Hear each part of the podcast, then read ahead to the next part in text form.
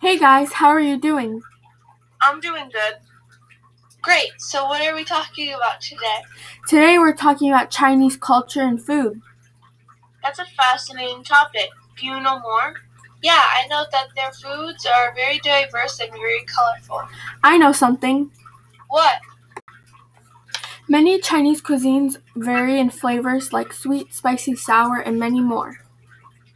Wow. Also, I know that a Chinese symbol of friendship is when they put food on your plate for you. Many youngins to show respect for elders. That's awesome. I didn't know that. Yes, I also learned that depending on where you live in China can determine what general food you gravitate towards. Such as northern China, they generally eat more spicy foods because it is very cold. Interesting. Hey, Lexi, do you know why Chinese people commonly eat noodles? Actually, I do know that they use noodles as a symbol for long life during birthday celebrations, and they can be cooked in many different ways, as well as eaten with many different varieties of food.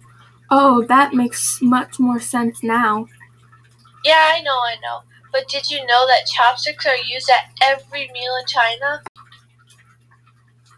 Yes, they even have to be placed properly on the table and not left in the bowl. I never knew that. What do their meals consist of? They usually have rice, some sort of liquid such as a soup, and some side dishes, Like what?